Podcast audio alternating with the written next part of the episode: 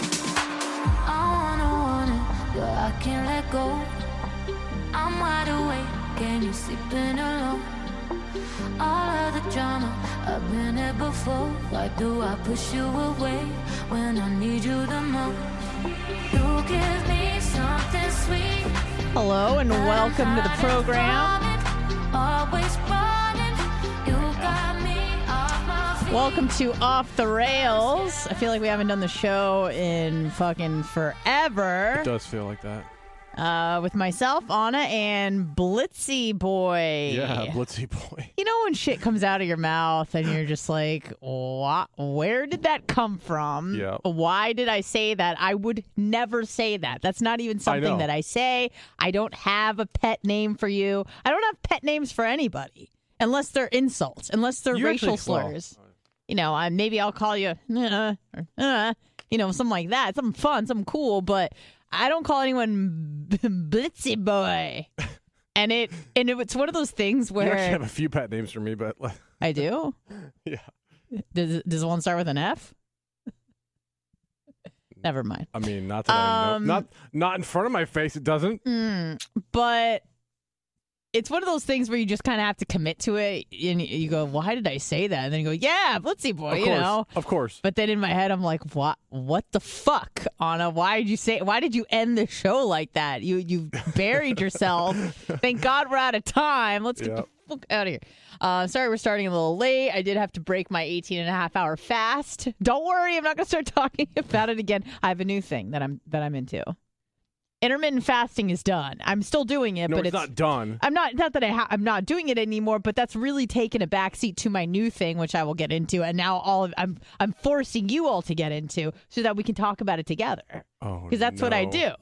That's what that's I was talking That's your about this new yesterday CrossFit this week. with with Will yesterday. I've whenever I have a new thing, whether it's a Rubik's cube or intermittent fasting or whatever, whatever I, the flavor of the week is, and I I go all in. Everybody else needs to go all in with me, otherwise I get very angry because we have to do this together so I can um so I can talk about it. Well, there's Uh, also a real reason why you were late today. How dare you be so late? Uh, you Couldn't mean get in the studio. I could right? Yes, because Bubba was doing a recording. I guess he had a commercial he had to do. He had a few commercials to cut. we didn't talk about this at all. And if you need to cut me down or shut me down, that's no problem. But I know Bubba had a big meeting yesterday. hmm Did it go well or no? Uh, it did, but we can't talk anything about it. Okay. Yeah. But it went well. That's did, all I need to know. It did. It did. Very good. Very Yeah, good. Very yeah. good. Uh, 81390 Bubba. I almost gave my own phone number away in my head. I almost started saying 760, and then I'm like, Anna, that's your personal number. Please don't give that out of the air. Yeah. Um, it's Friday. Um, uh, yesterday was I was gonna try to force a workout, but you're like, why, why, why do that? And you Yeah. were so right. I went home, I slept, I just let myself, you know, rest and bleed. That's what you got to do sometimes. Yeah, you didn't look like you were in the workout mode. Like, had you went there, you'd have been fine. You would have worked out just fine. But like, you looked like you Yeah. looked like you needed a rest. Here's the thing, though, with me and working out, ninety percent of the time I want to do it. Uh, you course. know and the 10% that i don't uh, sometimes i allow myself to just not hate my life because when you really really don't want to do it and you try to force it sometimes that can backfire Oh most yeah. of the time not most of the time you're like oh i'm so glad i went or i feel good but every once in a while your body just needs a, a fucking break yeah, there's some people. There's some that. people that just never want to go to the gym, but you're not that person. right exactly So when you do say, "Hey, I don't want to go," I listen- Then you I don't, listen, Yeah, then- right. Then, don't go. But then there are some, and I was thinking about that. I'm like, yeah, if you don't want to go, don't go. But I'm like, Anna, you're the type of person where 90%, 90% of the time you want to go. yeah. Or you're excited, or maybe you're not looking forward to it, but like you you committed to it, your body wants to do it. Maybe you just don't have the, uh, maybe you're just a little bit tired or something. But yesterday I felt achy. I just I just felt like shit, so I didn't do it. hmm But um, God, there's so there's a few things that like that I really want to talk about, but I can't. Oh, I can't do it. that sucks. Mm-hmm. It's one of those things where dare don't dare me. It's one of those things, and I'm going to talk about this in a, in a broader context. I, I really can't talk about what I want to talk about, but you know, I chose radio. The people Radio around didn't me choose didn't. you. Yeah, no, the people around me didn't. Is what I'm going to say. Sure. but the people around me are often fodder for my content. As as is with everything, because you Yep. live a life, and that life involves other people, Mm-hmm. and sometimes some of their private information. Mm-hmm. and you can't tell Mm-hmm. because you said you wouldn't. And it's one of those things where I could use some, I could uh, conceal some details about their identity. Sure. But I feel like, as dumb as I think you are, the people listening, I don't think you're just ignorant hicks. I would never say that. I would never say that. Right. But you would probably figure out. You'd, Mhm. you'd put it together and you go, "Look, Anna has friends. She doesn't have any friends. Right. And Didn't you say this about it? And then a few dots, and then That's And just then- it. It'd be yeah. It's I pretty always, obvious. I always try to, you know, c- conceal it, but people will tech uh, DM me sometimes and be like, "Are you talking about so and so?" mm-hmm. And that's when I block those people. So Oh. that's pr- pretty much your answer. Right. I was wondering. People was have asked me that before. When I was talking about my friend who likes, who is a very much a free spirit and likes to dance just wherever and whenever Mm-hmm. uh, on camera, TikTok, uh, YouTube, uh, Instagram, and MySpace. Yes. Uh, and when I was talking about this person, thinking I was being all slick, there were some, you know, OG Anna fans from back in the, from Bone days, Mm-hmm. that follow me follow me onto you know with Bubba. Sure. They're like, "Are you talking about so and so?" And I'm like, "Uh, what?" Well, I mean, if if they listen Yeah. to if they listen to one of the parts of the stories, probably couldn't tell. But you've said it enough times that you can like add it up and you can put it together. yeah. Yeah. You so, can take their phone number and put it into Facebook and see what you find. do you know you could do that? no, I had no idea. It's crazy. But yeah, so I, I desperately want to talk about. There's actually a few things, some some personal, some some business, and otherwise. But it's one of those things where people ask you not to tell. And Mhm. listen, I'm going to be very honest. I love gossiping. It's one of my favorite things. I feel like everybody enjoys getting dirt on other people. Yeah. It's fun to see drama unfold from a distance, but also like it. Here's the thing: it has to be close enough where you got a little skin in the game, but not too close that it hurts you. Of course. Like it, maybe it, it's affecting someone that you really care about, it, or someone you know really well, Mhm.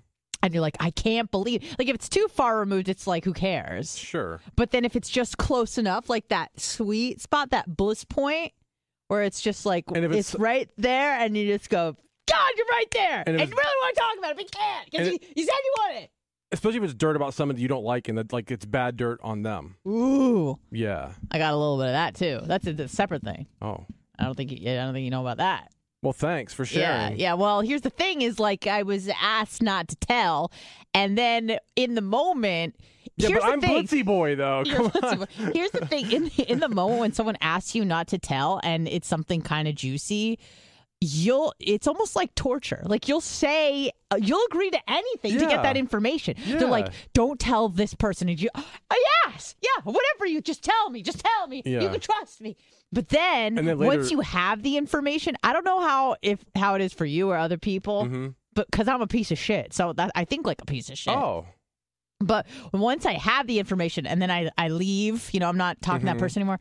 And then the information is like, it needs to come out, like the pus in my finger. Yeah. It starts to put pressure on my soul. It does. And I'm like, I need to, t- I need to tell people. Mhm. And I need, I like to be the, um, the deliverer of the news. Like, I can't go back and call the person and just talk about it some more. That's just not satisfying. No. Because uh, why would I be telling the teller? Yeah, they, I need they, to I need know. to spread this like COVID, like Omicron. I need to spread this so that other You mean- people You mean know. Omnicron? Omni Oh, is that what you said? No, no, well, no, that's what other people have said here. Yeah. Oh, right, right, right. And then, like, if you have repeated that, Oh, then uh, they, then the they say you're the N? dumb one because Yeah. Honestly, I, yeah, I was I was never mind. I was, I was talking to someone else yesterday and they were saying it weird and I didn't want to correct them. Yeah. I also had another person recently in my life, very close friend, said uh, archive the other day. Oh, and uh, my my ears like perked up because I had a situation. I used to work at HornBlasters, and there was a Mhm. girl there. I don't even remember her fucking name. Micha- her name was Michaela actually, oh, and she would say, uh, you know, she needed to archive the orders, hmm. and then in an effort to make her feel better about her saying archive dumb. I started saying archive to Mhm. make her feel so I've dumbed myself down oh. To make her feel better, and then I started saying archive Yeah, like I a have, dumb I have person. no idea how that works. right, Ron I go out into the wild and I say all kinds of fucked up weird shit. They're like, "What do you mean?" I'm like, I like, know. "Oh, well, it makes sense where I work at." Right. I'm like, I you know, amateur works. And I'm like, fuck. I said that at uh, Brazilian Jiu Jitsu the other day Yeah. because we're doing a, they have a Christmas party Okay. and it's across the street from Amateur Works. right. Right. Idiot. Um, oh, I, I do want to get into something about that, but first I need to backtrack into, you know, holding secrets. Mm-hmm. You'll say anything. I will say fucking anything if you say, I got to tell you something, but, and then they give you the stipulations. Mhm. Hey, but I will only tell you under these conditions. You can't tell so and so. It was to the point where the information I got yesterday, they said, please don't tell, but you probably will. Like, Oh, they- they know you well enough. Right, right, they do. They know Yeah. me. Hey, I please don't tell, even though I know you probably will. I'm like, yeah. And I probably will. And I was even, uh, we were, you know, I had um, my food over there, and I'm thinking in my head, this person is expecting me to say this. I'm not going to say it, even though this person thought I would say it, wow, they you know. mind effed you. they did. So I didn't say anything, but I wanted to. I was thinking Oh. about it the whole time. Hmm. But um, yeah. So then the the information is inside of you, and then you I don't know about everybody else, but like secrets, they're painful. I need to, to tell someone. I need to let it out. You Yeah. know, It- it's like colon blows. I need to get it out. Otherwise, I'm constipated. Okay. Does anyone else feel this way? What is it just me, or what is in it where? Here's the thing: you want you're excited because you have information, and it's something about someone you both know. Because because telling secrets is a way to bond with somebody. I know that, but it's not even like you're. It's not just the bonding; it's the No. delivering. It's the initial like, oh, you want to see, you want to Yeah. shock somebody. Yeah, yeah, yeah. because that's fun. And then when you discuss it, that's when you're bonding. You're like, oh, the, what a piece of shit, motherfucker. Mm-hmm. But the, the actual person who delivers the news and then the reaction you get from that other person is it's like a drug for me. I love Yeah, it. I yeah. love being the teller, the deliverer of information. Mhm. You know, when I get information and I tell people around here, Right. you know, about stuff that I know that I have I'm I have knowledge that I'm privy to because Mm-hmm. of my unique situation with where I used to work, whatever. You right. Because you're Jewish. because I'm a Jew. Yeah. Um, so I just the, the need I need to tell. It's not good for my health. But then I think on a this is something that you this is a character flaw that Yeah. you have. I mean, and I have uh, one, maybe two tops, Oh well, one of them must be you can't fucking do math. three. yeah. no, but this is I. What, what do they have? Like not the seven. se- Is it the seven deadly sins? It's like pride. Like I don't have a problem with that. I have horrible self esteem. You know, gluttonous sometimes, sloth. All right, but uh, what uh, is there anyone that's associated with gossiping? Me? No, the seven deadly sins. I don't know. Do you do you need a break? Do you need to look at? No, no, some? we're good. Okay. I need to look up the seven deadly sins really quick. Hold on. Let's see here. Do we know what they are? Let's see. Wikipedia. Okay, hang tight, guys. We're getting there. Okay, lust, gluttony, greed. Let's see, lust. No, don't. No, we're fine. Gluttony, sometimes greed. Who doesn't? Sloth, wrath, envy, pride. Where does gossip come in when you start talking shit? Isn't that a seven uh, part of the seven deadly sins? What would that be under? I'm looking. I'm, I'm reading about them now. I don't. You don't know. Mm, uh, All right. Well, that's probably my biggest flaw is that, well, I got a few, but that's probably one of the major ones is once I get information about people that I know, I need to find someone that it, I'm like a virus. I need a host to infect so that you have the information. And then the burden of keeping it to yourself is now on you because I had to let it out. Maybe it's sloth. Why would it be sloth? Oh. That's just like laziness. That's not li- I, that, be, being a gossipy bitch is literally the opposite of laziness. You you want to run your mouth It's a as jumble of notions dating from antiquity. Blah blah blah blah blah. Yeah, no, no, no. Um, all right. So back to let's talk about Brazilian jiu-jitsu for a second here. Okay. Been doing it for a few months. I really fucking love it. If and it to me it's weird because like it, it obviously it's a sport. Uh, Okay. duh. But the thing that's funny to me is that and probably wrestling the same way is if it were in any other context, it would be really homoerotic because there's guys Yeah. touching each other pelvis to pelvis. Sure. You know, I mean, we did a move on Wednesday where, you know, you had a guy's head and he's like, you literally want to lunge with your groin into his, the back of his head. Mm-hmm. It looked like forced oral copulation, Okay. except his face, his head was turned the other way. Okay. But had his face been, you know, towards that person's genitals, it would have looked like he was Face fucking. face fucking. Oh, I mean, yeah. And in any other context, it would it would seem very odd. But Mhm. no one even bats an eye when you know when you're doing it f- for the sake of sport. No big deal. No problem. I had to roll for we did. I had we had a substitute teacher, Oh, and I had to roll for 30 seconds with a male. I was trying to avoid that. Mm-hmm. it's like I'm going to ask my professor, uh, we call it, you know, instructor.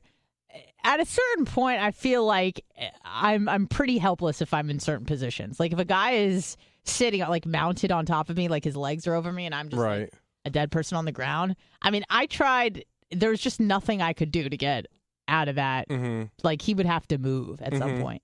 Um, but it was just funny because I think at the end of it, I said something along the lines of like, and he made me tap twice in like 30 seconds. Like it was ridiculous. Right. But then you you just kind of go, well, biological differences, you know, clearly. Yeah. And he wasn't like a huge guy or anything, but he's a man. hmm And he has a lot more muscle mass than I do. And uh, especially when I started on the bottom, like I started in the submissive position, there's just like no way. Right. Even when I started on top, he still somehow finagled me where Mhm. I was fucked and not in a good way. hmm But anyways, so we have uh there's I guess there's like an annual annual Christmas party and uh, I'm going to it next Saturday and I, I was talking about with my girlfriends because there's like three or four of us that we're kind of like sister girls and one of the girls says I'm not going. I'm like, why? It's free and there's gonna be booze and food and Right. whatever. And you get to just meet people and she goes, nah, I don't drink. Now in that moment Hmm. I immediately wanted to ask why. Right. Because there's always a story behind someone that doesn't drink. Because there's nobody that I know that just doesn't drink and they didn't go to rehab. Right. or, dad some- was an mhm, some kind of alcoholic. like trauma or yeah, you used to drink a lot, or it destroyed your mother's life, or dad's in jail, or dad died of liver cirrhosis. Mhm. Like there's always a story behind it. People just don't not drink for um no reason, which is funny because like there's, there's a few, but it's rare. It's rare, but you or you people will say something kind of lame like, "I don't like the way it makes me feel. Right. I don't like not being in control." That it seems insane to me when people say that, because uh, and I hear that a lot when when people talk about drugs, and not that I'm like a a drug connoisseur, and I know you guys think I'm just like a, a fucking addict, especially if you listen to Kevin's Law Right. Or any other show. or any other show. You just think I'm doing blow every in weekend and No. doing all the Molly and going to all Every the raves. other weekend. Come on. Yeah, but I I really don't. But it, part of the fun is escaping reality and escaping sobriety for just a, a few brief moments. You Right. know, it's kind of nice to get out of your own head and experience a different type of consciousness. hmm But a lot of people will say, especially people who've never tried it, they're like, I don't like not being in control. It's like, no, you're actually just a pussy. Okay. Uh, 'Cause, I mean, when I say if you tried a little of this, it's not like you're going to totally black out and wake up under a ditch and, or in a ditch. Like, what the fuck? Ha- it's not just how it works. You know, you try a little, you see how it feels. If you like the feeling, you continue to take more. If you don't, you kind of back off with it. I don't know, but I don't. I don't buy this. I don't like not being in control. It's like, yeah, no one likes to be completely out of like out of sync with their body and throwing up and and doing crazy shit or not remembering. That's never the goal. Sometimes that happens though. Have you ever got? Have you ever drank so much that like you made yourself sick or no? Made myself like puking? Yeah, Yeah. like when you were. I feel like you never really drank heavily, No. But I even mean, as a have. kid. Okay, Like in high school, I did a little bit, but not like it wasn't like all the time. But yeah, I wouldn't know what that was like. I, I, I don't think I ever even went to a party in high school. I didn't go to many parties, but like we would go with a bunch of friends, like on a golf course at night and terrorize the golf drink. course and drink. Yeah. Yeah, I never. I I had one. I think I had a a shot of like apple pucker after prom one time, Oh. and. I was like, if that is alcohol, uh, no, thank you. Mhm. That is disgusting. And then I remember I went to college, and I had just I started smoking weed, you know, because I smoked weed like twice before college, so I was basically a So you're- stoner. Yeah, you're a fucking pothead. As a pothead. So I'm like, no, I don't drink. I just smoke. Um, so I, I thought I was a stoner, but then I actually tried alcohol again, and I'm like, oh, this is way better. This is actually this is Hmm. way more fun. Hmm. I thought because I don't know if you if you knew, but in high school I thought I was a hippie Oh. because I wore a hemp necklace, and I went to like a I think you, do you call it a head shop? I always feel That's what they used to be called. yeah. There was a place where they had like incense and sa- hmm not sati- uh, salvia.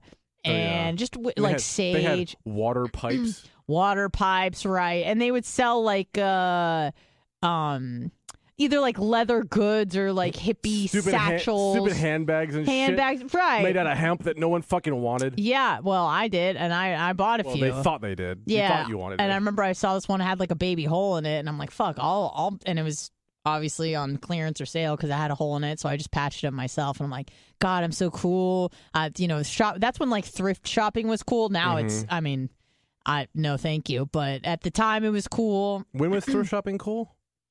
I don't know. I was Oh. told that it was cool. Oh, I got Oh. this from a thrift shop. It's like secondhand, and it's everything like vintage was like suddenly cool. Oh, okay. Like it, it, it was cool, but it had to be like 15 years out. You know, like this is from like 85 or whatever. You know, then it was cool again. Somehow it, it resurfaced as being cool. But I thought I was, you know, like a hippie and stuff. And mm-hmm. my dad's like, mm, no, you're an idiot. Went to college, and then I, I, I, not that I turned into kind of like a sorority slut, but then I started not dressing like I was a hippie. I'm like, oh, I like dressing like a slut way better. This is way more fun Right. way more fun. Absolutely. And then I remember I ran into a guy from high school and he's like, You've changed. And I'm like, Oh, because I'm hot now? yeah, fuck you. Because I used to just be kind of. Like, I would dress like this every day in high school, kind of, but it would be like really fucking hot outside, you know. And mm-hmm. I, I didn't like my arms because I, I had these like sun splotches on them, like dis- it was like skin discoloration. I went to the doctor for it. The Doctor's like, "You're fucking fine. You're just gross." I'm like, "Okay, well, long as it's not cancer, I guess." Did, did you ever have that? You know, when I went through puberty, No, like I never had fucking skin sun discoloration. I'll kind of show you guys. You can kind of see, like, I mean, I, you can't. It's, I don't know. You can't really see it now, but they would be like white patches, and they'd be kind of like bumpy. I'd like arm herpes. I don't know. Did you, you never have that? Do you know what I'm talking about? Is that not normal? I went to the doctor. He said it was fine. No, you're looking at me like I have leprosy. Well, yeah, I'm gonna stay away from you Yeah, now. no, what the like- fuck? kind of see it now, but it's more you know from the sun. But going through puberty, I'd get like I'd have like a big white splotch right here. There's pictures of me like in dance, and I got fucking white splotches all over the place. So I didn't really like that. I you know as a teenager, you're not really fond of your your body. You're finding things wrong with it all the time. so I would just wear like sweatshirt all the time, and then Cover up your fucking gross, Uh-huh. spotted up fucking body. Yeah. And then I and then I got to college. And then I got into evolutionary psychology, which really transformed my life, not just because I studied it in grad school and dropped out, not because of that, but in the in the game of like dating and mating, it was such a game changer. True, I read The Evolution of Desire by David Buss, and it's a scientific tale. Uh, basically, I mean, there were lots of things in there for sure about what women want, what men want, but it was like, dude, if you want a hot mate, you gotta be hot. Really? Personality's not gonna be enough, sweetheart. And I went, oh fuck. Rich. Well, I'm talking about as a female. Guys don't give a fuck if you have money. Nah, I wouldn't say that, but it's not anywhere near the same as the other way No, around. they, yes. don't, they don't care.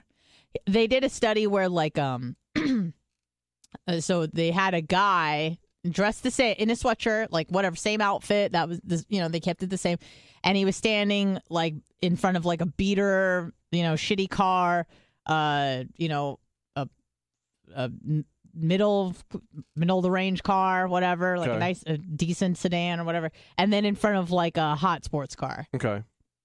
I, I mean, I'm pretty sure like it, it was the exact same picture photoshopped behind him or different cars to make Okay. sure that everything is the same. hmm And they asked women to rate these different pictures. Sure. Of course, they rate the one with the sports car as the most attractive. Of course. That guy's the most attractive. Yeah. They kind of did the same thing with with men. They had young men look at a girl, a woman dressed. You know, it would be the same person dressed either in like a Burger King outfit. Now think about think about similar coverage. So it's not like her tits are out in one. Yeah, and yeah, yeah. like either in a Burger King outfit or uh you know maybe she works in, in a corporate job or she has like a, a power suit on. hmm Guys did not care. Uh, If the chick was hot, the chick was hot. They're like look at Yeah. her face, they look at her body. Yeah. Did they like what they see? It didn't matter if there was a chick who was not as hot and she was in a power suit. They didn't care. They voted the girl who worked for Burger King as hotter just based on her looks alone. Didn't matter what she was wearing. Mhm. so status and money. I don't want to say it doesn't matter at all, but it matters way less. Sure. way fucking less. And that was very freeing to learn as a female. I'm like, okay, I could be a total failure, but as long as my ass is popping, I think I should be okay Pretty much. you know. But I remember reading that book. It, well, the first one was uh, "Survival of the Prettiest," hmm and that was that was kind of a sad a sad tale because it just detailed all of the benefits that you get when you're physically attractive. hmm and then you start to ask yourself like, "Oh, am I responding like an ugly person?" Cuz I remember reading this one study where they said that uglier people had a lot more patience. So like if a, a an You attractive put put up with more shit. if and yes, if an attractive person is made to wait, like it was for an interview or something, Mm-hmm. like they wanted a job and they were made to wait like more than three minutes, they just fucking left. They're like, this is bullshit. Mm-hmm. Or they said, you know, people who were not as scored as not as attractive waited for like an hour and a half, and I went, fuck. I'm pretty patient. You're like, God damn, it's been three hours. What does that say about me? I'm pretty fucking patient and willing to wait. Mm-hmm. Um, because bet uh, better looking people expect better service because they're just used to it. Yeah. They're like, I'm hot. You need to cater to me. Mm-hmm. So that that kind of like compl- not that that threw me into a spiral of psychosis when it came to diet and exercise because I was already on that track, Sure.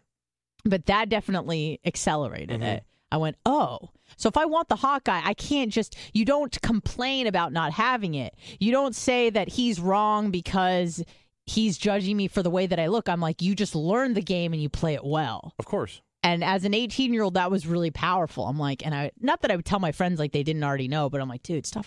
It's like stop complaining. Just go get hot. Let's go get hot now. So I did. I They're dropped. like, yeah, we have been since we're 13, bitch. Where the fuck were you? I know, but my friends, like I, my friends were kind of like mid range. You know, like uh, like girl next door, kind of attractive girls, not not super hot. But I really wanted to. I really wanted to step up my game. In my third year of college, I lived in a house. There was uh, nine of us total, and everybody. I'm gonna exclude myself, but I'll say everybody else minus one. Ashley wasn't great, but everybody else was like a dime piece. Hmm.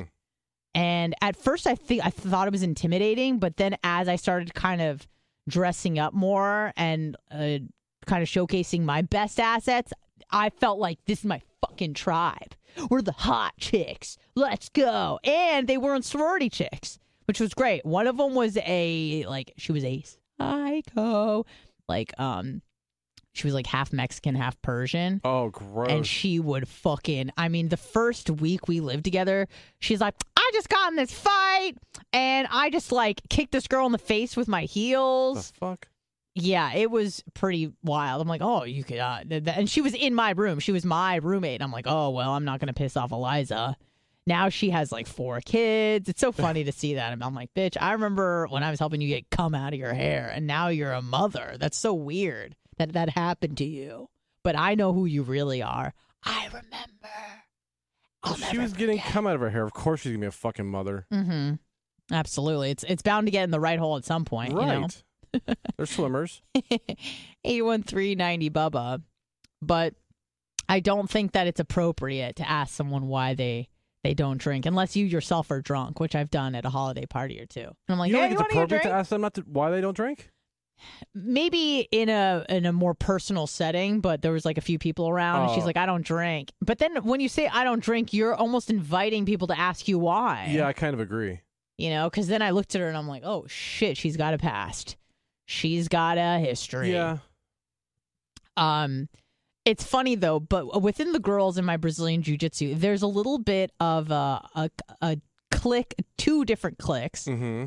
One between the people who were about 30 plus and then there's a couple girls who were in, in their early 20s and it is very hard to relate to them. And i remember i i get there usually like five minutes before class and the girl who doesn't drink um i guess the the 20 year olds were talking and yapping and they walk out and she goes i can't i always get here early and with and they're always here and it's they're i just can't stand them The- basically so the girl that doesn't drink is in the 30 plus club. she's yeah 32 okay. and so I go, I know they're they're young, they're young. And I said to one of them who's twenty was talking about. She's I said, blah, blah, and you could tell she's super young. She's a Hoosier. She just moved from Indiana, Mhm. and she's talking. And this was a couple weeks ago, and she goes, uh, "Yeah, so this is my fiance." And I like flashed a look at her, and I went, "Hey, how old are you, if I may ask?" She goes, "I'm I'm 20," and I go. Psh. I make a fucking judgmental ass Yeah, yeah, like yeah. gasp or something and then i just looked at her and I go listen i support you like do whatever you want Yeah. but i just kind of like laughed and uh come to realize a lot of the girls in their 30s in my class ha- have been married, Oh, divorced, yeah. on their second marriage. hmm You know, married a much older guy. I had the, second same time around. conversation with some people yesterday. Yeah, about there- so one of them was in the military, and they were talking about how, um, like everybody they're in the military with is on like their second or third wife, if not more, like in their in their late twenties. really because they Yeah. start so young. Mm-hmm. I think after your second marriage, if that doesn't work out, you need to stop. Change the way you play the game, maybe. Yeah, and that doesn't mean you can't find love, but like why like why is marriage the end game? And I know I talk about this a lot, but it's it's I feel like everything that was important to me or a goal is un I'm really unraveling as to like why is that important? And then I realize it's not. Same with and I know this is crazy and I know this goes against everything Ke- Kevin Hazlett is all about. But with like owning a home or owning your home. And, and obviously in terms of, you know, to make money, idiot. Mhm. Yeah, I get that. I get that. But in terms of forget about even Kevin Hayes, he, he's he's doing it for for money because he's looking not to just purchase the home he lives in, obviously. But when you hear people say, you know, I want to have, get married, have kids, own a home, it's like, Mhm. wh- why are these goals? And do you, why is that even important? I get the kids thing, actually. I understand that because Yeah. being a parent is a job. But like being married isn't necessary to have children.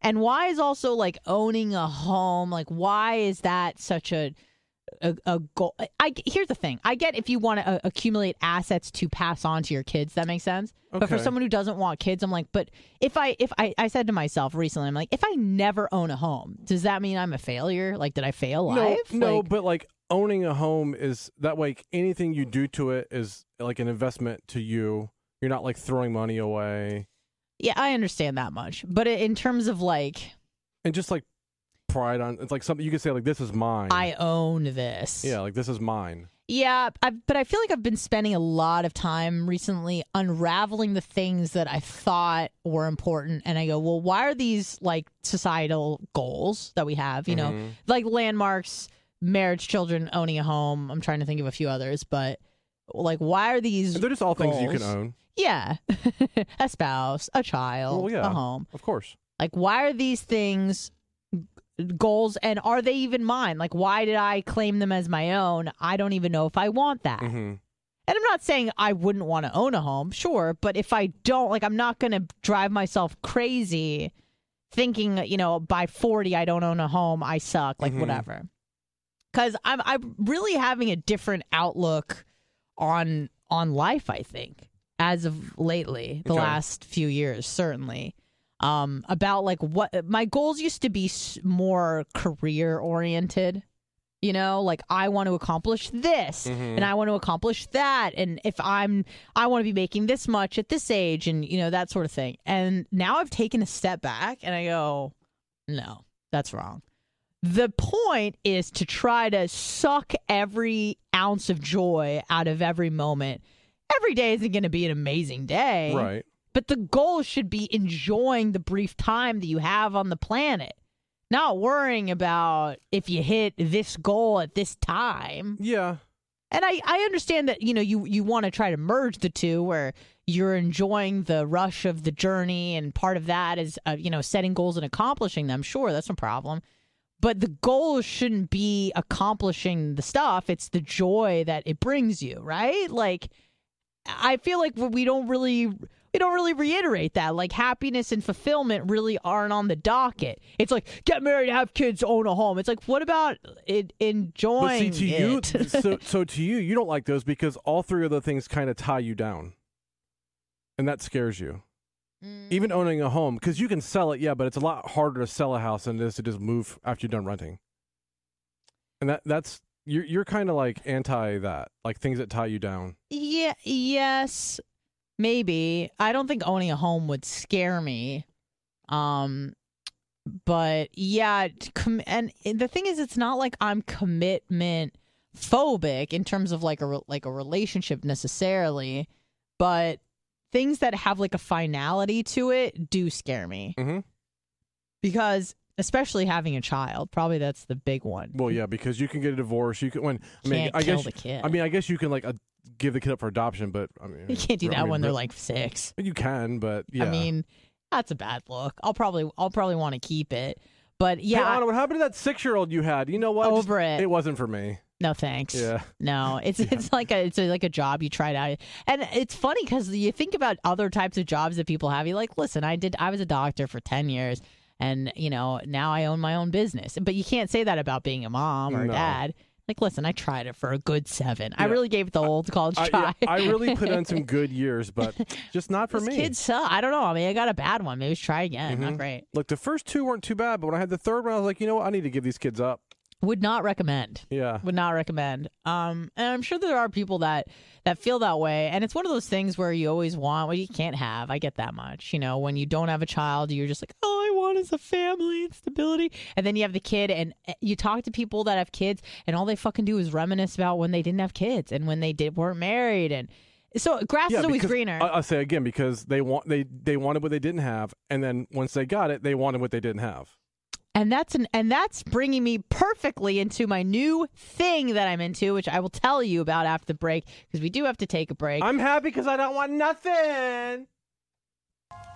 I'll be back.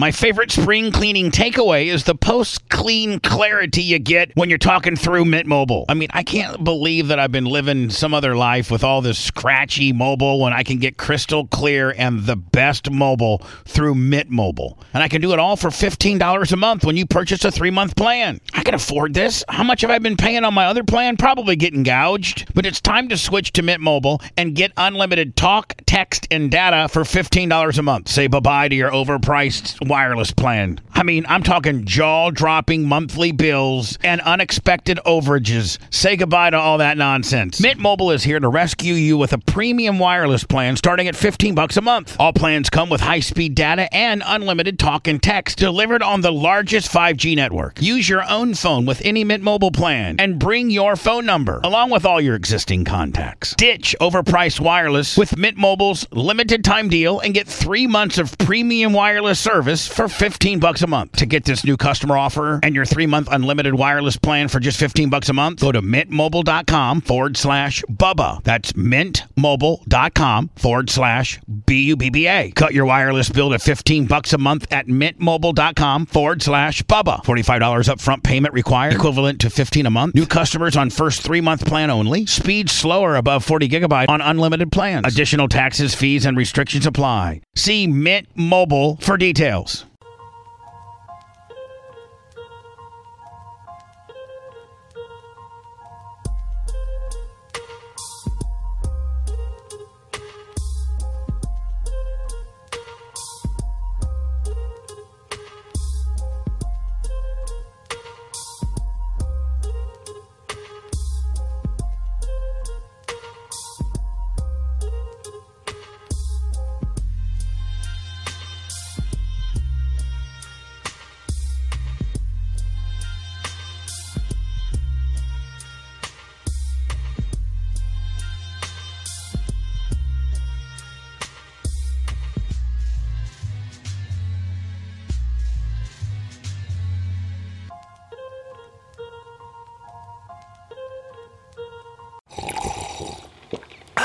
That's not just the sound of that first sip of Morning Joe. It's the sound of someone shopping for a car on Carvana from the comfort of home. That's a good blend. It's time to take it easy, like answering some easy questions to get pre qualified for a car in minutes. Talk about starting the morning right. Just like customizing your terms so your car fits your budget. Visit Carvana.com or download the app to experience car shopping the way it should be convenient, comfortable. Ah.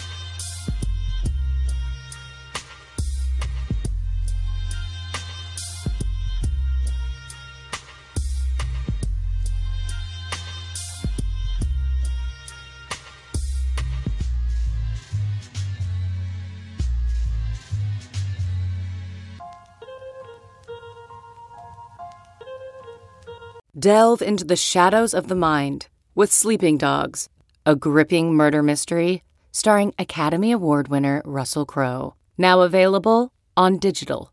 Crowe portrays an ex homicide detective unraveling a brutal murder he can't recall. Uncovering secrets from his past, he learns a chilling truth. It's best to let sleeping dogs lie. Visit sleepingdogsmovie.com slash Wondery to watch Sleeping Dogs, now on digital. That's sleepingdogsmovie.com slash Wondery.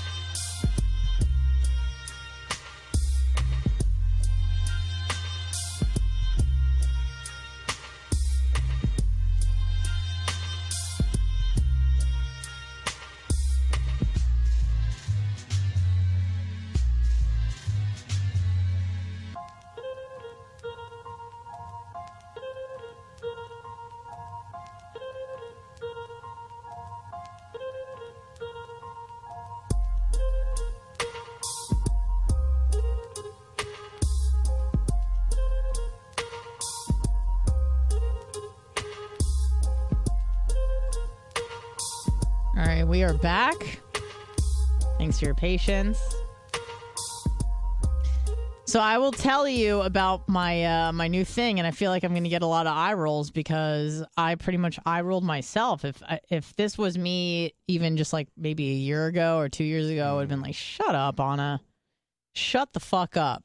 but it's uh it's meditation. A certain type or just I don't know. I don't. Here's the thing. I don't really know much about it, but my OCD is getting worse. I sometimes find myself in a loop of of negative thoughts Mm-hmm. about a situation I can't even control, a situation that isn't even in existence, like a like a possibility. And I'm like, think I'm running over just the the gamut of things that could happen if this were to happen, if I was late to this and this person hated me and whatever the case may be. And I'm like, this is just this can't be healthy. And I've heard people say meditation is great, meditation. I was like, shut up. It's like yoga for your brain. I don't want to fucking hear about it. I'm over yoga. But I started kind of investigating it, not so much from a spiritual standpoint, Mm-hmm. not because I'm trying to get closer to God, because uh, that's not a thing, but more from a well being, trying to enjoy life the best of my ability sort of a perspective. Mm-hmm. And, you know, there's one of my boyfriends, his name is Sam Harris. Right. He is a, a neuroscientist by trade, I guess. He's an author. I guess mostly does a lot of work with philosophy and religion. Mhm. And you know who really put uh, Sam Harris on the map was Ben- Affleck, because Sam Harris went on. I think it was Bill Maher, Okay. and they were talking about Islam. This was probably like ten years ago, and he was like, you know, some religions are are better than others at dealing with morality, and Ben Affleck fucking went off the deep end. And uh, it actually really helped Sam Harris's career. I'm gonna actually find that clip because it's a good one. Let me see if I can find it. Ben Affleck, Sam Harris, and he gets like super mad. Let's see, it's got to be it. I think this is very long. This this side, right? Yep. Anyway, that liberals need to stand up for liberal principles. This is what I said on last week's show. Obviously, I Back got to- a uh, lot full of screen hate for it. But all I'm saying is that liberal principles like freedom Um. of speech, freedom to practice any religion you want without fear of violence, Mm. freedom to leave a religion, equality for women, uh, equality for minorities, including homosexuals. These are liberal principles that liberals applaud for. But then when you say in the Muslim world this is what's lacking, then they get upset. Yeah, yeah. Well, liberals. Now, Sam Harris, I, I did not understand the extent to which he has practiced meditation. Um, Sam Harris is a very well respected intellectual by everyone who knows him. Okay. But what I like about Sam Harris is he is a very ardent atheist.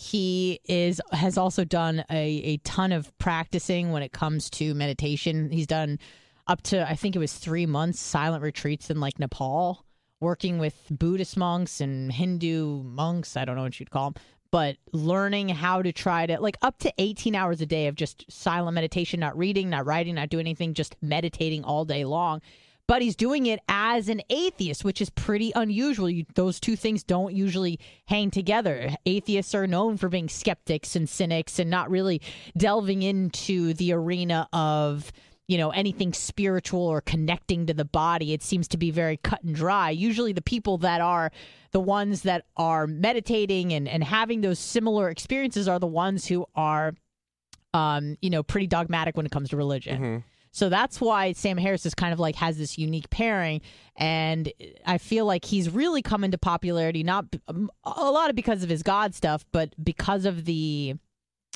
the criticisms he had on Islam that drove people like Ben Affleck crazy. So we'll get back to the video.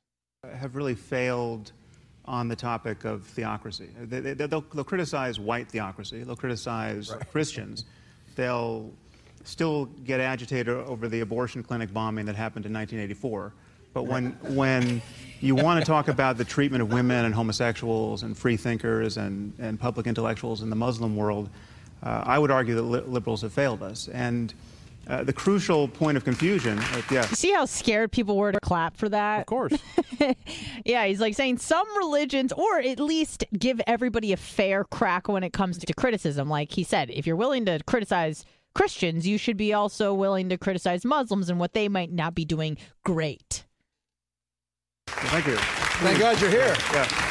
Well, I mean, the, the, the crucial point of confusion is that that we have been sold this meme of Islamophobia, where every criticism of the doctrine of Islam gets conflated with bigotry toward Muslims as people. Right. And that is uh, it's, it's intellectually ridiculous. Even it gets So hold on, are with you the person who understands the officially codified doctrine of Islam? Now, here's the thing that, that Ben Affleck doesn't know about Sam Harris is that even though he's a, an atheist, mm-hmm. he has read the Bible cover to cover. He's read the Torah cover to cover. He's studied the Quran extensively. He can he'll, he's going to start reciting, you know, proverbs and books and things like that because he knows he doesn't come to the table, you know, not prepared to go to battle. Mm-hmm.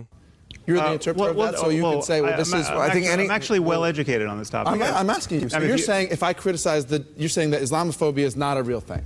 That if you're critical of something, it, Well, it's not a real thing when we do it. right?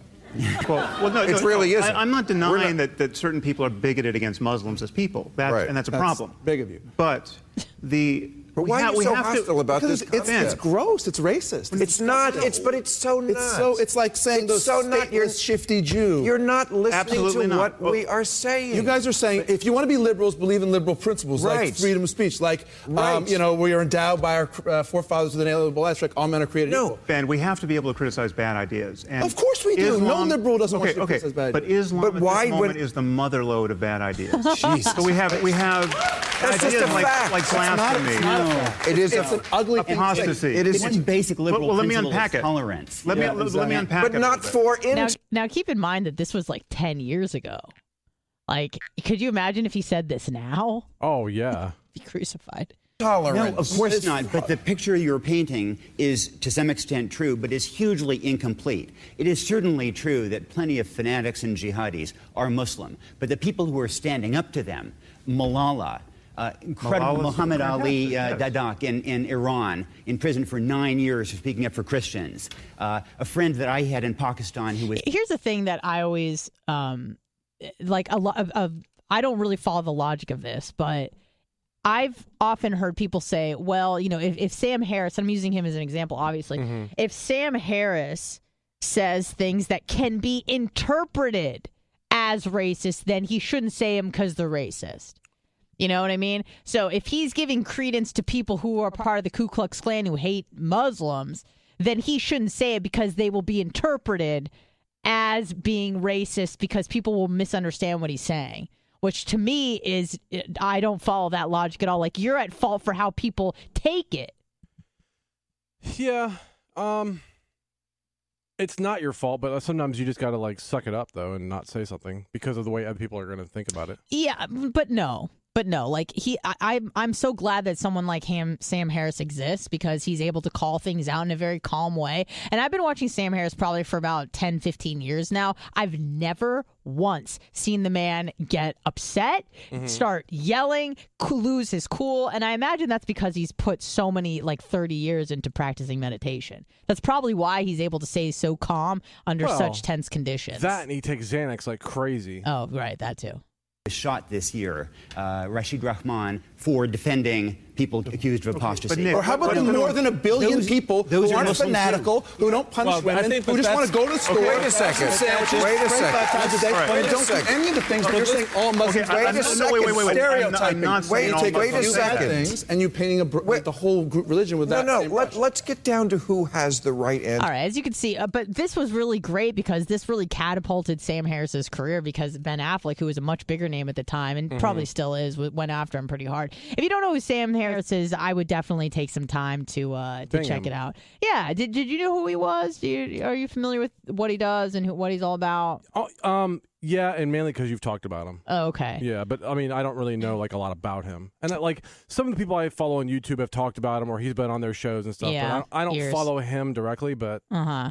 I mean, I know who he. Yeah, ears. Uh, oddly enough, in in the evolutionary psychology circles that I once used to roam around in, he was, and this is you know kind of an unusual way to speak about him. He was really kind of referred to as a god. like he was like our our leader, sort of a thing among the people who you know were atheists who believed in you know evolutionary biology and things like that. He was kind of revered as like the uh, the end all be all. You know, he really carved a niche for himself that had that a lot. I feel like a lot of people were craving, and that didn't have anybody to really look up to, especially after uh, Christopher Hitchens died. Mhm. Unfortunately.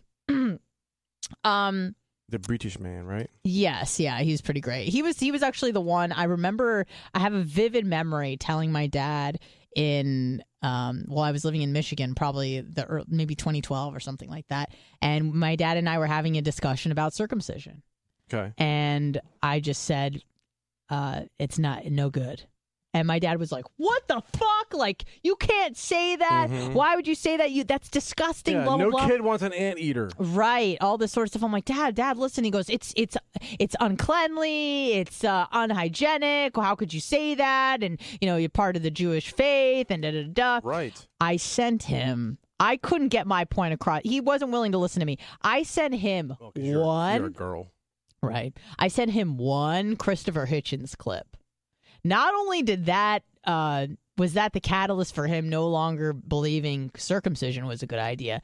That was the catalyst for his atheism as Oh, well. Because that video led to another video, led to another video, and before I knew it, my dad was coming harder at me with the the whole atheist thing. It was it's very it's been a very interesting experience being raised um a certain religion like lightly by my parents, and Yeah. then coming back and re-raising them, being like, actually, you got it wrong. It is a little sad to me when I think about when I think about being Jewish. When I think about that my my people, you know, Mm-hmm.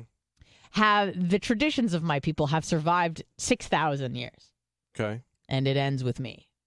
Like that it seems But like it really doesn't though. in my like my lineage, the lineage that led to me, it will. You think so? Yeah, I'm not. I mean, if I first of all, I'm probably not gonna have kids, and if I did, I would not raise them Jew- to be Jewish. I, I would not raise them. I would show them like where they were from, but we would not be going to synagogue. We would not be going to church. We would not be going not be going to a mosque. We wouldn't be going anywhere at all. A hall. Hmm? A hall. A hall? Yeah. Kingdom Hall. I don't know what that is. Jehovah's Witness. Oh, is that what they call it? Yeah. No, no, definitely not. But, uh, you know, and I used to think, like, how could I not raise my kids Jewish? That would be terrible. They wouldn't know where they came from. And it's like, I don't know. I just don't think that it's.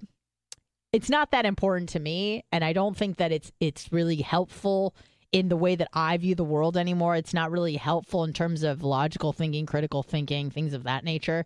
You know, there's different ways to build community. It doesn't just have to be about religion and and your origin because Mhm. it even though those things to me it, they, they seem to matter, they're really surface level things. It's like w- the people that I would go to synagogue with, we just all happen to be born like the people in my class that were my age. We all just happen to be born in Jewish families. Mm-hmm. Like you might go, well, that's the cultural thing, and there's a lot. Yes, but also like some of us liked sports, some of us liked reading books, some of us like you know. There's so many differences. You would think that you would collectively want to to to but it's build like a community around your interests. But it's like any club kind of thing is, you know, you you all have that one thing in common Right. and then you but you all also have a bunch of different things and that's Mhm. kind of how like, you know, you you uh you know, you get your your people at synagogue to start doing the dance or you start Right. doing the whatever club or flying RC planes or you know, model trains or whatever. and it's a good way to connect with business. Jesus fucking Well, Christ. well, yeah, but the amount of dollars that were rolling in and i went to a synagogue in a little place called encinitas california okay. and boy is it ritzy I'm sure. it is not, and let me tell you the money that was rolling in i mean you saw 16 year olds come into synagogue with a mercedes benz Hmm. and uh don't know, what else a bentley i mean this is their first car Right. yeah. A lot of people with massive businesses that were giving tons of money to the synagogue. And it was funny. Like, I remember this happening and my dad telling me about it. Um, and it was like the first time I realized cor- corruption uh, infiltrates everywhere, God's Mhm. house or not. Well, it My- starts there most of the time. Very true. But as a, as a young person, you think that you know, oh yeah, yeah churches are good and, and Mhm. synagogues are good, or at least you think my place is good, right? Right. My place is clean. The place that I attend isn't dirty. Yeah. Oh yeah, fucking was. My pastor doesn't touch kids. Well, I don't think anyone was touching kids. Although the uh the cantor, so like the singer Okay. person, the like lead that sings the song, she had a Mhm. great voice. Her name was Kathy. Kathy uh got fucked by one of the guys who was like teaching Sunday school Okay. and got pregnant. And she was full blown pregnant, not married, in a synagogue singing some songs. And that was a big scandal. Okay. You can't be rolling around being all like religious and shit with baby out of wedlock. I mean, again, I don't care about that sort of shit, but it's a bad look. Right. If you're like marriage, and important kids, this, that, and the other, whatever. Anyways, I remember um, there was some fucking punk ass like 12 year old boy Mm-hmm. and he thought it would be a funny prank if he um he dropped a bunch of oil like cooking oil in the kitchen Okay. to like so someone would slip Oh, yeah, and an older hilarious. woman did and she walked into the kitchen and like she fell on her back and she really fucking hurt herself Yeah. and my dad was a teacher at the time he was teaching like israeli history Okay. And he heard some of the kids like talking and he's like what's going on and he found out what happened and who did it the Mhm. kids were like oh it was fucking josh or whatever Right, right, right. and my dad was like, well, fuck that little punk. Goes to, you know, the board of directors or whatever and talks to this woman. He's like, hey, listen, I know who did that. And that I think the woman needed surgery. Like she was in the hospital. Okay. She fucked herself up really bad. I mean, you, you walk on like a slick tile floor with a bunch of oil, you're going to fuck yourself up. I can't wait to hear who Josh's dad is. Yeah. well, it turns out Josh's family gave a lot of money to the synagogue. Oh. And uh, the woman who was like the head of the administration just told my dad, uh, shut up. Mhm. Shut the fuck up. yeah. You didn't see or hear anything. Josh didn't do didn't. La, shit. right. And I was, and my dad was like, "Are you kidding me?" I'm like, "That." He's like, "That woman is in the hospital because this kid did that. You're not gonna even punish him." Or she's like, "Yeah, his, his dad paid for the uh, library." Papa Hummel, it's Josh who? yeah, that's right. Yes. bitch. Have a good day. Exactly. So I mean, money talks, and Fuck even yeah. even when you work in in in the God business, it don't fucking matter. And you don't think fucking Josh knew that? of course he did. Yeah. That's why rich kids are the you know the the the, the sons and daughters and babies of of rich parents are the fucking worst. Mm-hmm. They think they can do whatever they want That's because like they haven't. when there's like a really rich parent and they have like a normal kid. You're like, wow, that kid turned out really normal. And it's Everyone's like, very surprised. what the fuck? Like, yeah, How did why that are you, happen? Why are you celebrating someone who turned out normal? Yeah, uh, well, it's very surprising because usually they're given everything that they want. Uh, they they don't understand the value of the dollar. Hard work, sharing is not something that's even that they've even registered or even considered at all. Uh, they're just not very grounded people. Yeah, what? So one of my bosses, he had, well, he had three kids, and two of them like walked all over him, fucking like wasted and spent all his money. They were like wrecking cars left and right, and of course, Daddy was like, "Oh well, you know, they hit a bump and the car flipped." I'm like, "Yeah, for the fourth time this fucking month, like what the fuck?" Well, the one kid like didn't do that, the older kid, and we're like, we. It took us a while to figure out why. It wasn't actually his kid; it was his wife's kid. Ah, So they he like married it, you know, married up, whatever. Yeah, We're like, okay, well, we were kind of wondering why that kid didn't treat the dad like shit, like all the other, like the other two kids did. yeah. those other two kids fucking just they will not turn out normal. Yeah. And not only uh, do they become shitheads, but what I found is that uh, children of, of rich parents, they not always, but often are very unmotivated. Oh yeah, they didn't do shit. Very unmotivated. Oh, yeah. I know. I have these people as friends. That are in Uh, their thirties. Yeah, yeah. Um, uh, one of my good friends actually dated a man who, um, while she dated him, which was about a year and a half, he never had a job. Never Oh. had a job. He had a job. I knew him first. He had a job. He got laid off, and I remember talking to him about it. Mhm. And he goes, "I'm going to start looking for a new job in 30 days." Oh yeah, well, right. I go, I was like, hold on, what? You're gonna you're gonna start looking in 30 days. I was like, why don't you start looking now and hopefully in 30 days you find a job? He goes, no, I got weed to smoke and chocolate covered pretzels to eat, so I'm not gonna do that. Fair enough. He had shit to do. White chocolate or dark chocolate? Dark, uh, Oh. milk chocolate. Oh, the worst of the three. That's the best. So he, you know, uh, met my friend. They started dating, Mhm. and he didn't do jack shit for a year and a half. And the Mm. reason why she broke up with him was because he was a, uh, how you say, a loser. It was really funny. She was talking to me about it, and um, it, it finally occurred to her that her boyfriend was a loser. And it's one of those things where, listen. Much like my daddy told me, you don't mess it with other people's business. You don't give Mhm. anybody any advice that they're not asking for. You don't tell anybody the truth that they're not asking for. Um, but oftentimes, when you can kind of lead, you can lead the witness Yeah. to a point where they start saying these things out loud themselves. Mhm. We got together, and she goes, "I think," and she's talking about her boyfriend. I think so and so is a. He's a loser, isn't he? That's what she said to me. Okay. He's a, he's a loser. Like she Oh, said it out loud. Yeah. She didn't even say like he's not motivated. She just said straight up he's a fucking loser. Well, she had been saying he wasn't motivated for a year and a half. oh, okay. So finally, she has kind of got through the bullshit of like Gotcha. he's a good person, like all that other crap that gets in the way. He Right. was a good guy, All the law, all the lies. right? And sh- it occurred, and I remember she said out loud. She paused and she goes, "He's a loser, isn't he?" And I go, "You said it." right. And I wanted to be like, I, I even said, I mean, I'm not going to tell you that, but yeah, I mean, I knew this whole time because Yeah. I d- didn't fall in love with the kid. hmm I had, cl- you know, my vision was clear as day that this kid was not going anywhere, Mhm. not motivated.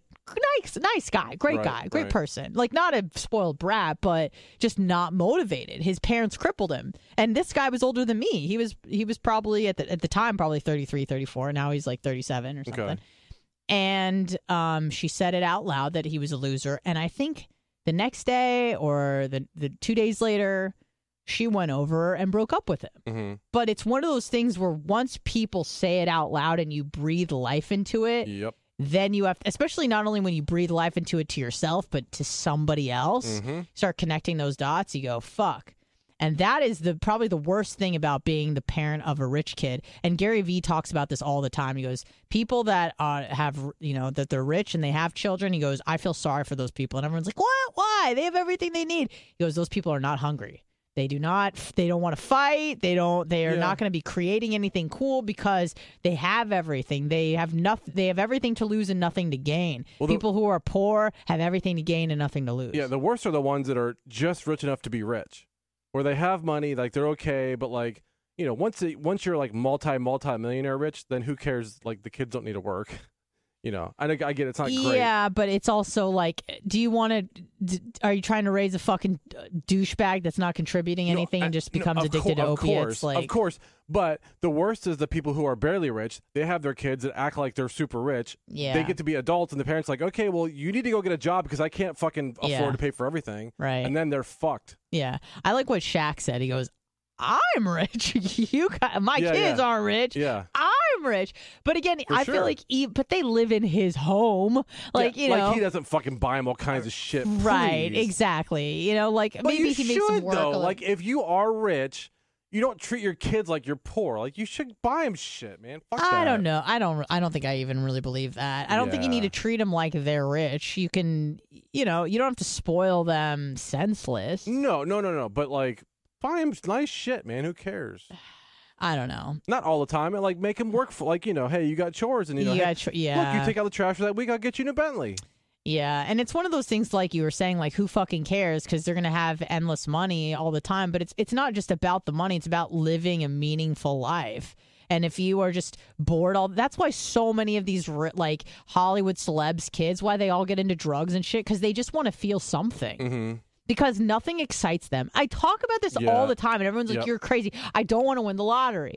I don't want to have Yeah, so much money where it's just like, fuck you, I can do whatever I want, and I never have to worry about anything again because that leads to a very boring and unfulfilling life. There's nothing to fight for anymore. I like the struggle. The struggle is the devil I know.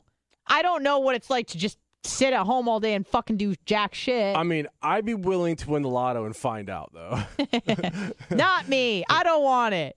No, I Hey, look, mean, when I'm 90 and run out of money, I'll be like, oh, Anna was right. But I'll tell you what, those fucking, you know, those few decades were awesome when I was rich.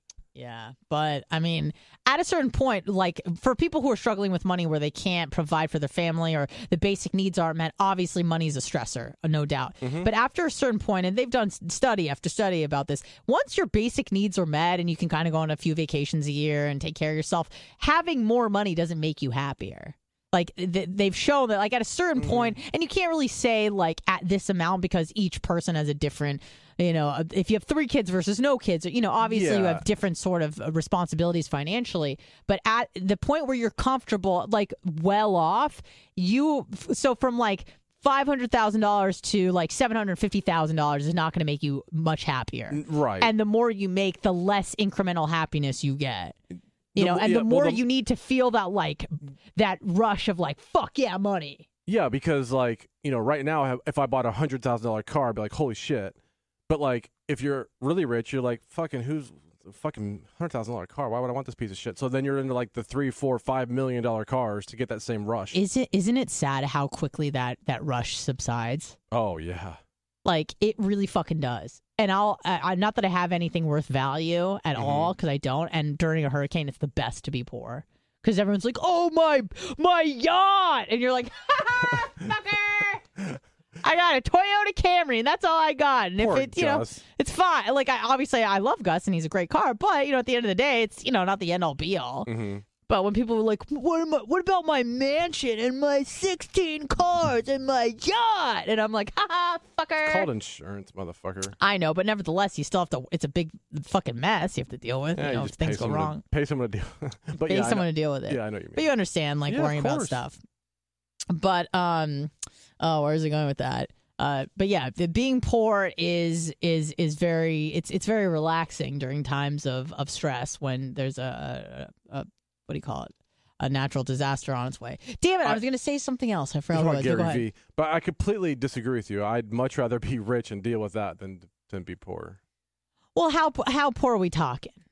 Like, are we talking where we're like homeless poor, third world country poor, or like poor enough where you have like a fire under your ass where you're like, let's fucking go? Yeah, it dep- there's different levels. And actually, the funny thing is, the poorer you are, like once you get to like homeless status, you can almost be like, "Fuck it, I don't care." Because I, I, people who are homeless, for the most part, just they they, they fuck it. I don't care. Like who cares? Yeah, I, It's- I definitely know. Um, I know what you mean. I remember I used to watch. It wasn't like my 600 pound life, but it was like a, sh- a show similar to that on TLC. I forgot Mhm. what it was. Thousand pound sisters. Yeah, maybe something like that. And also, I had a, I had a roommate actually in college who was ginormous. Okay. She was maybe five feet tall. Oh. And let's say at her heaviest, she was probably like 220, 230. Mm-hmm. She's a big girl. I used to, and we were roommate roommates. We lived in the same room, and sometimes she'd leave her bras out, and I'd like put them on as a shirt and like walk downstairs. And she's like, "What the fuck are you doing?" I'm like, "Wearing your bra as a shirt." Jesus Christ. Um, and I remember she would just eat whatever the fuck she wanted. and She didn't care. And at a certain point, it was almost like liberating. Yeah. Like I was like, th- she was so far fuck. gone Yep. that there was no turning back. That she's just like, "What the? F- I don't even care." And I'm like, "That is really cool." Because when you're on the cusp of being hot, like maybe you're 20 pounds away from it, 30 Mm-hmm. pounds. it- that's a st- significant amount. You're like, "All right, I need to get hot because I'm starting to look whatever."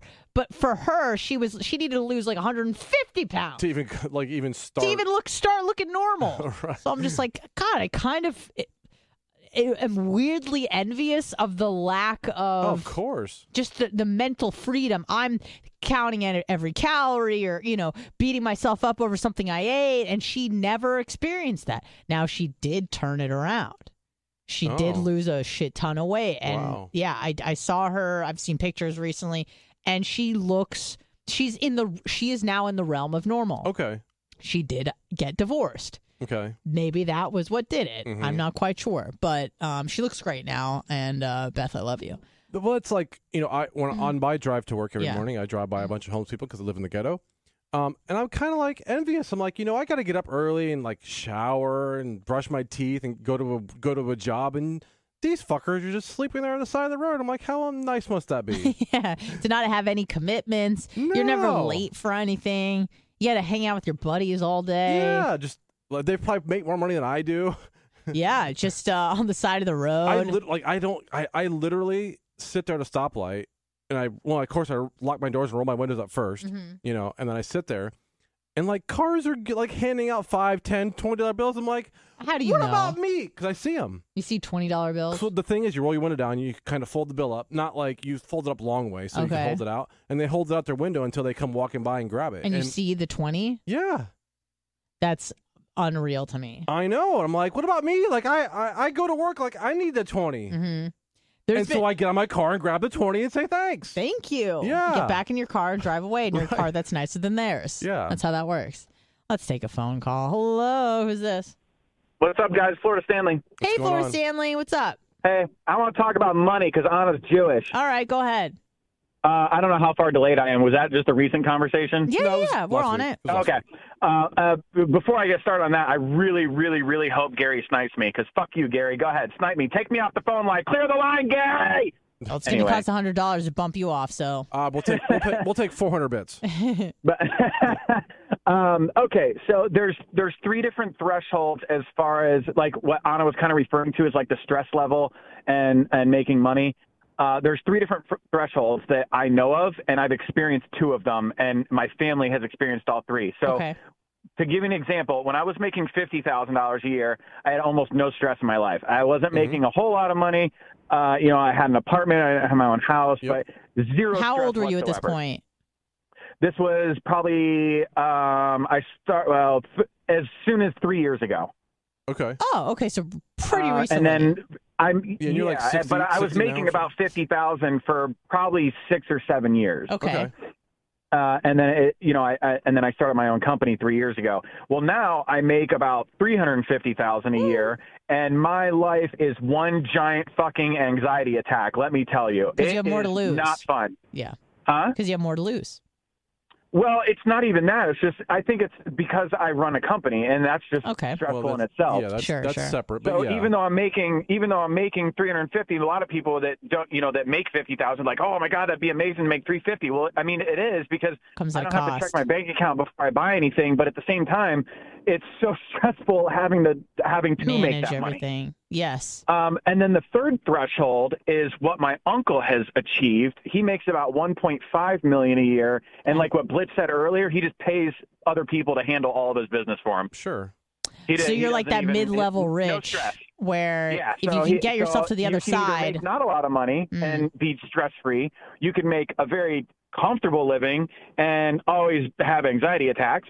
And then you reach the point where my uncle's at, where he's just like, ah, uh, I don't want to deal with this. Well, Here, yeah, and I'll you- pay you to do it. Yeah, and you, but you don't include the the people who are basically homeless that make nothing. They don't care, and then the people who are it, probably even more stressful that make the you know twenty ish thousand something, where like they're struggling to pay their bills. Nah, man, they get free food from the government. They get free phones. They're not stressed. Let, let me. no, no, but the people the people that make just enough to not get the free shit.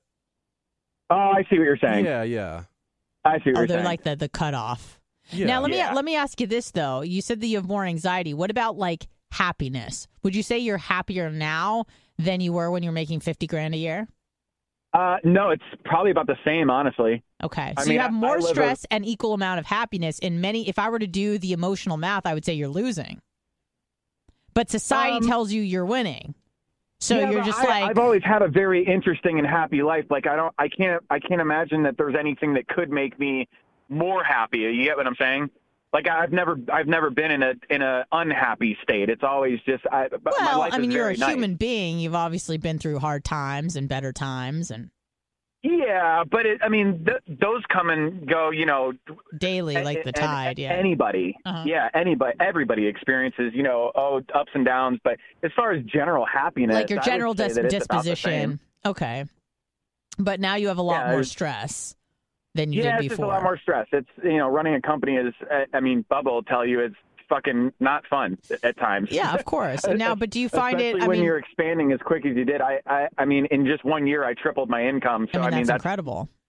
It is incredible, but it's also very stressful. And it's, Uh, I get it. I- uh, yeah, it's it's it's fun, but not, and um, I'm still happy. I'm not depressed about it, but I, yeah, I'm, I'm still happy but there's obviously a reason you're doing it. uh, Obviously uh, for the money, but the highs must be higher and the lows must be lower. I, I'm uh, Yeah. imagining to balance it out, right? Because you might be like, "Fuck yeah, I just made X amount of dollars today, or or this week, or Yep. this year. Uh, that's incredible." But then you you are you know just overwhelmed and and and ridden with feelings of anxiety because you could lose it all. It's all on your shoulders. You don't have a steady paycheck anymore because you have to you know you have to run your own business. Mine, yeah.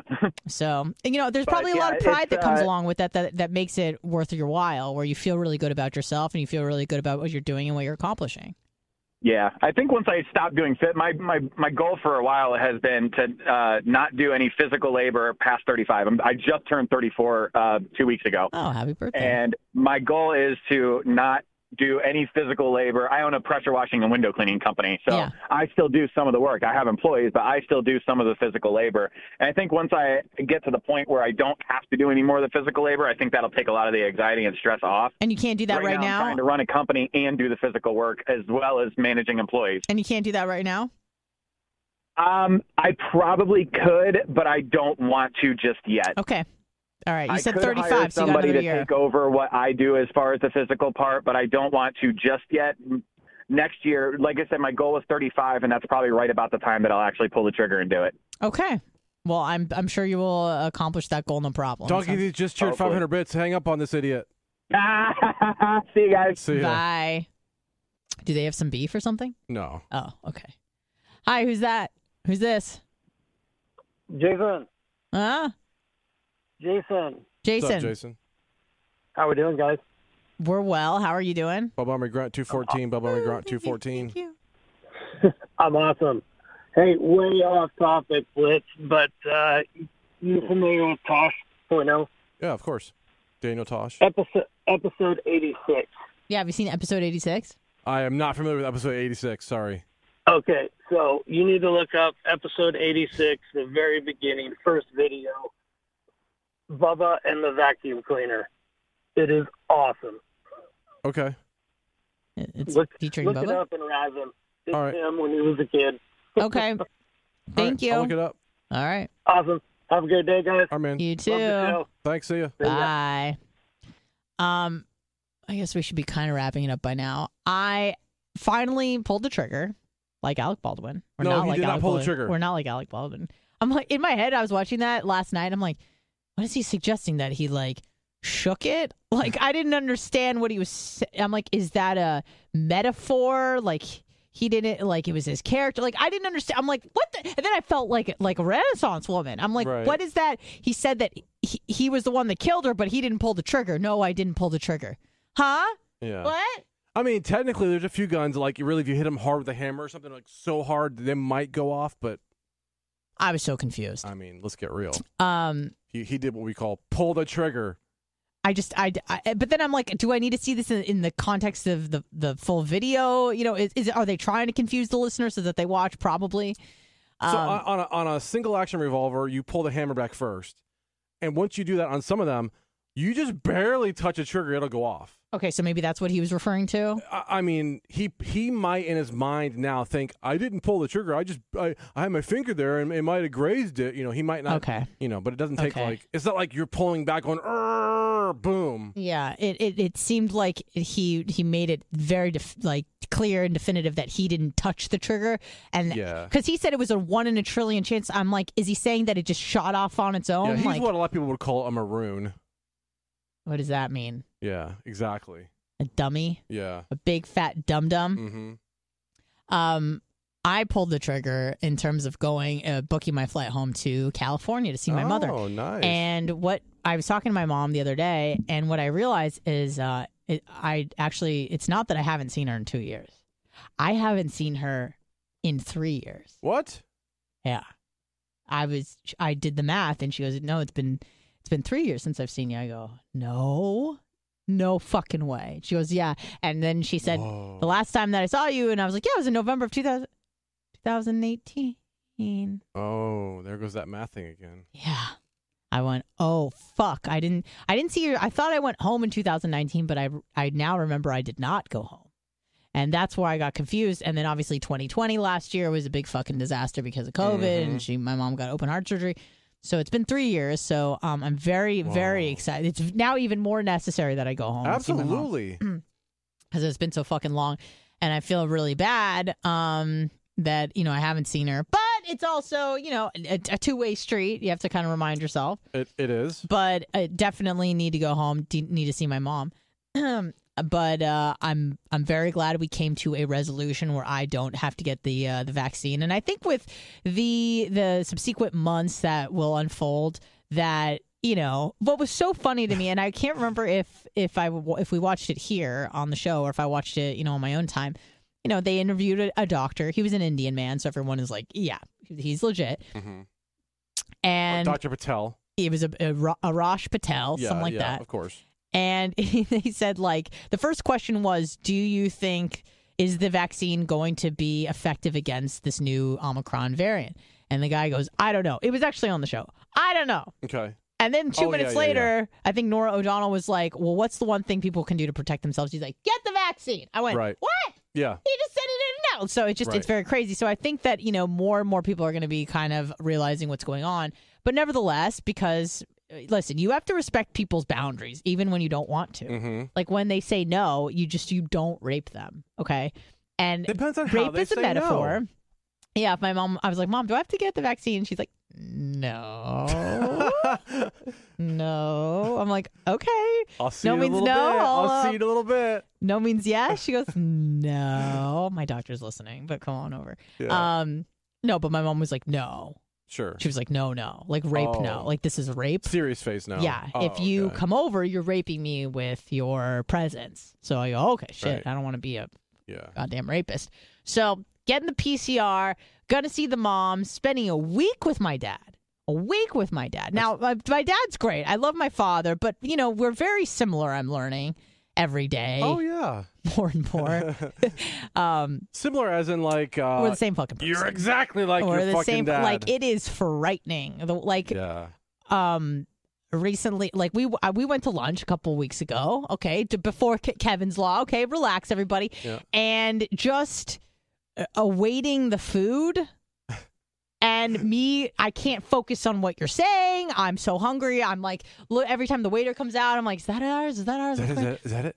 Oh no, that one has meat can't on it. That one's not fucking mine. focus and i go oh shit that's my dad coming out. I'm my mm-hmm. father. Mm-hmm. So my dad's like a very he's very very hyper despite being 66 years old. He really hasn't slowed down at all when it Right. comes to just like going and and and just very high energy, very squirrel like like me. Yeah.